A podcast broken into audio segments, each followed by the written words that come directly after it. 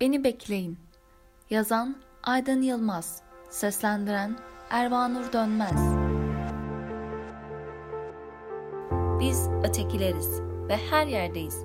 Hepiniz hoş geldiniz.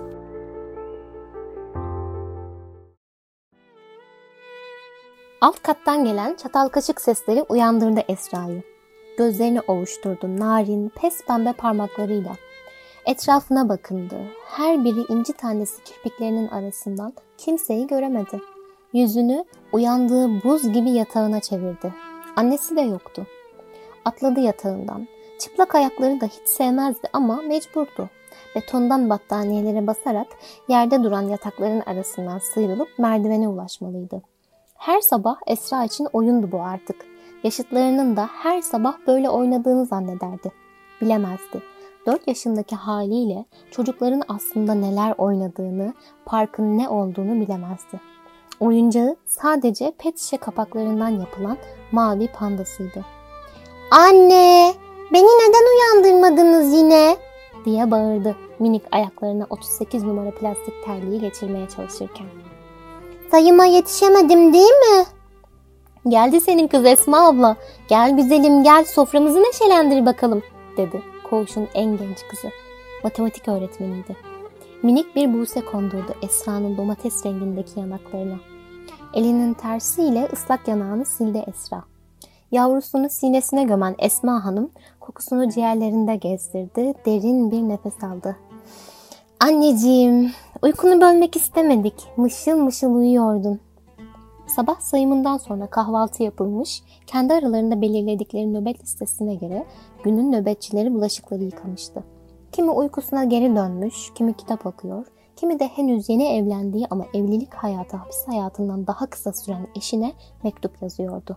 Gözleri buğulanmış, kalemi titriyordu. Esra o sırada mutfağın önündeki masada satranç oynayan iki kişiye usulca yaklaştı. Birinin eteğinden tutup çekiştirdi. Gerçekten buranın dışında çok daha büyük oyuncaklar var mı? Gözyaşı F3'e düşen kadın gözyaşını saklayabilmek için atını oraya oynadı ve Esra'yı kucağına aldı. Sen buranın dışını nereden biliyorsun bakalım? Eee akıllım. Sabahları resimli kağıtlar geliyor. Bazen orada çok değişik ve rengarenk oyuncaklar görüyorum. Yoksa sen de mi bilmiyordun? Annemin dolabına saklamıştım bir tane. Bekle beni de göstereyim sana. Koşmasına ayağındaki kocaman terlikler bile engel olamamıştı Esra'nın. Bir hışımla dolabı açtı. Belli ki üzerine zeytin çekirdeği ve çay bardağı konmuş, buruşmuş gazete parçasını aldı. Tekrar o paytak koşuşuyla satranç oynanan masaya geri döndü. Bakın annem bundan bana belki örebileceğini söyledi ama aynısı olmazmış. Ne olduğunu biliyor musun sen bunun bal yanak? Yüzüne gülümseme düşen kadının yanaklarından aşağıya doğru alev topu süzülüyordu. Evet biliyorum. Annem kuzu olduğunu söyledi. Yavruymuş daha bu. Hiç duymadın mı? Ben de küçüğüm diye annem bana hep kuzum diyormuş. Hem biliyor musun? Kuzular annelerinin yanından hiç ayrılmazmış. O yüzden annemle beraber buraya getirmişler beni. Bir bebek nasıl bu kadar can yakabilir? Bu soru sorulmadan önce başka bir soru daha sorulabilir belki. Cezaevinde neden bebek var? diye bitirdi mektubunu eşine hasret gönderen kadın. Öğle saatleri hareketlenirdi koğuş. Mazgallar açılır, kapanır, avlu hiç susmazdı. Kimi günler kütüphaneci gelir, kimi günler avukata çağırırlardı. Koğuşun en sevdiği ama bir o kadar da acı çektiği gün görüş günüydü. Herkes en güzel elbiselerini giyer, süslenir, kantinden aldıkları kötü kokulu parfümleri sıkardı. Esra annesinin kucağında saçları limon sıkılıp taranmış, siyah renkli tokasıyla beraber dudağını bükmüş otururdu. Aslında farkındaydı camın arkasında bir sürü yaşıtının olduğunu.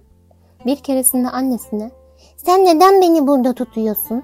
Ben de artık büyük oyuncaklarla oynamak istiyorum. Hem park dedikleri yeri de çok merak ediyorum.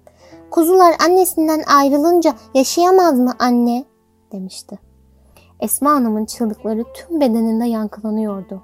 Gözyaşları okyanusları taşırırdı belki ama minik bir gülümsemeden başka bir şey çıkmadı dudağından. Anneciğim bugün ne oynayalım? dedi Esma Hanım. Konuyu değiştirmek istiyordu. Minik Esra sinirini kağıt bardakta duran soğumuş kahve telvesinden çıkardı.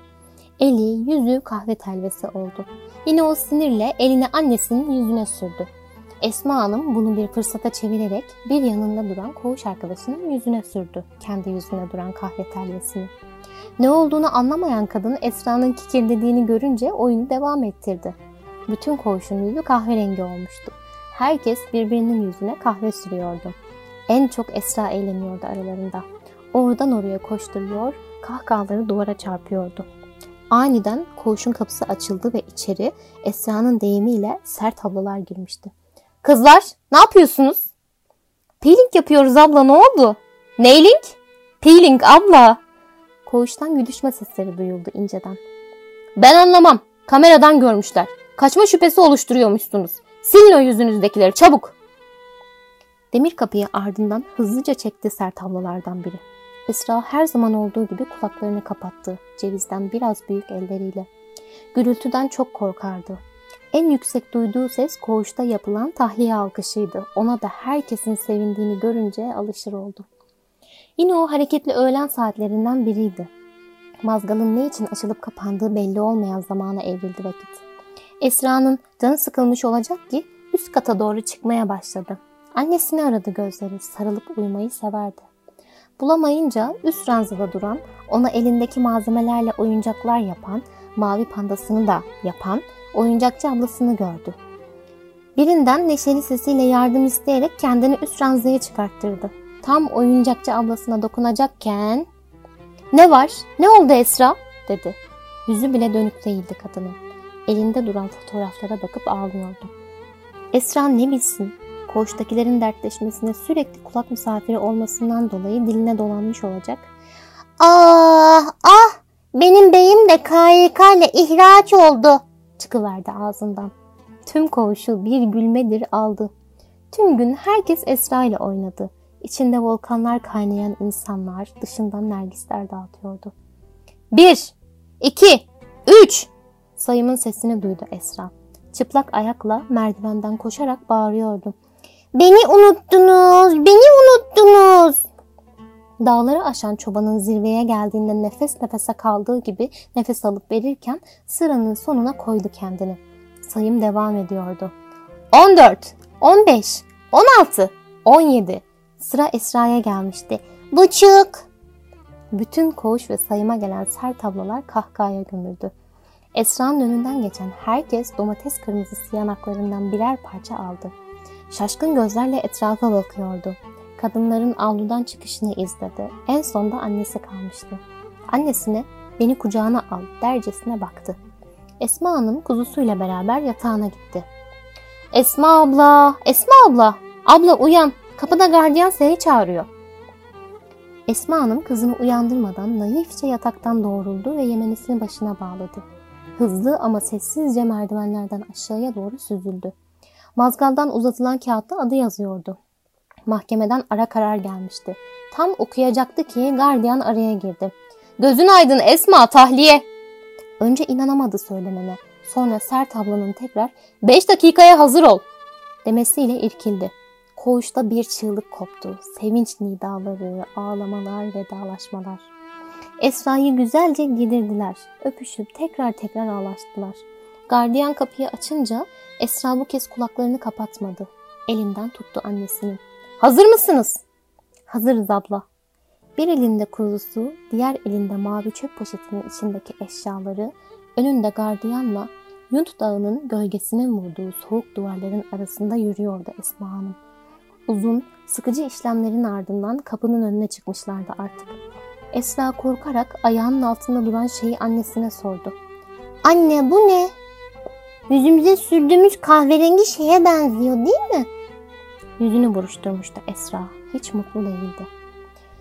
Bunun adı toprak kızım. Vicdanların çürüdüğü, ümidin yeşerdiği yer. Esma Hanım kızını kucağına alıp bucu bucağı görünmeyen susuz toprakta yürümeye başladı.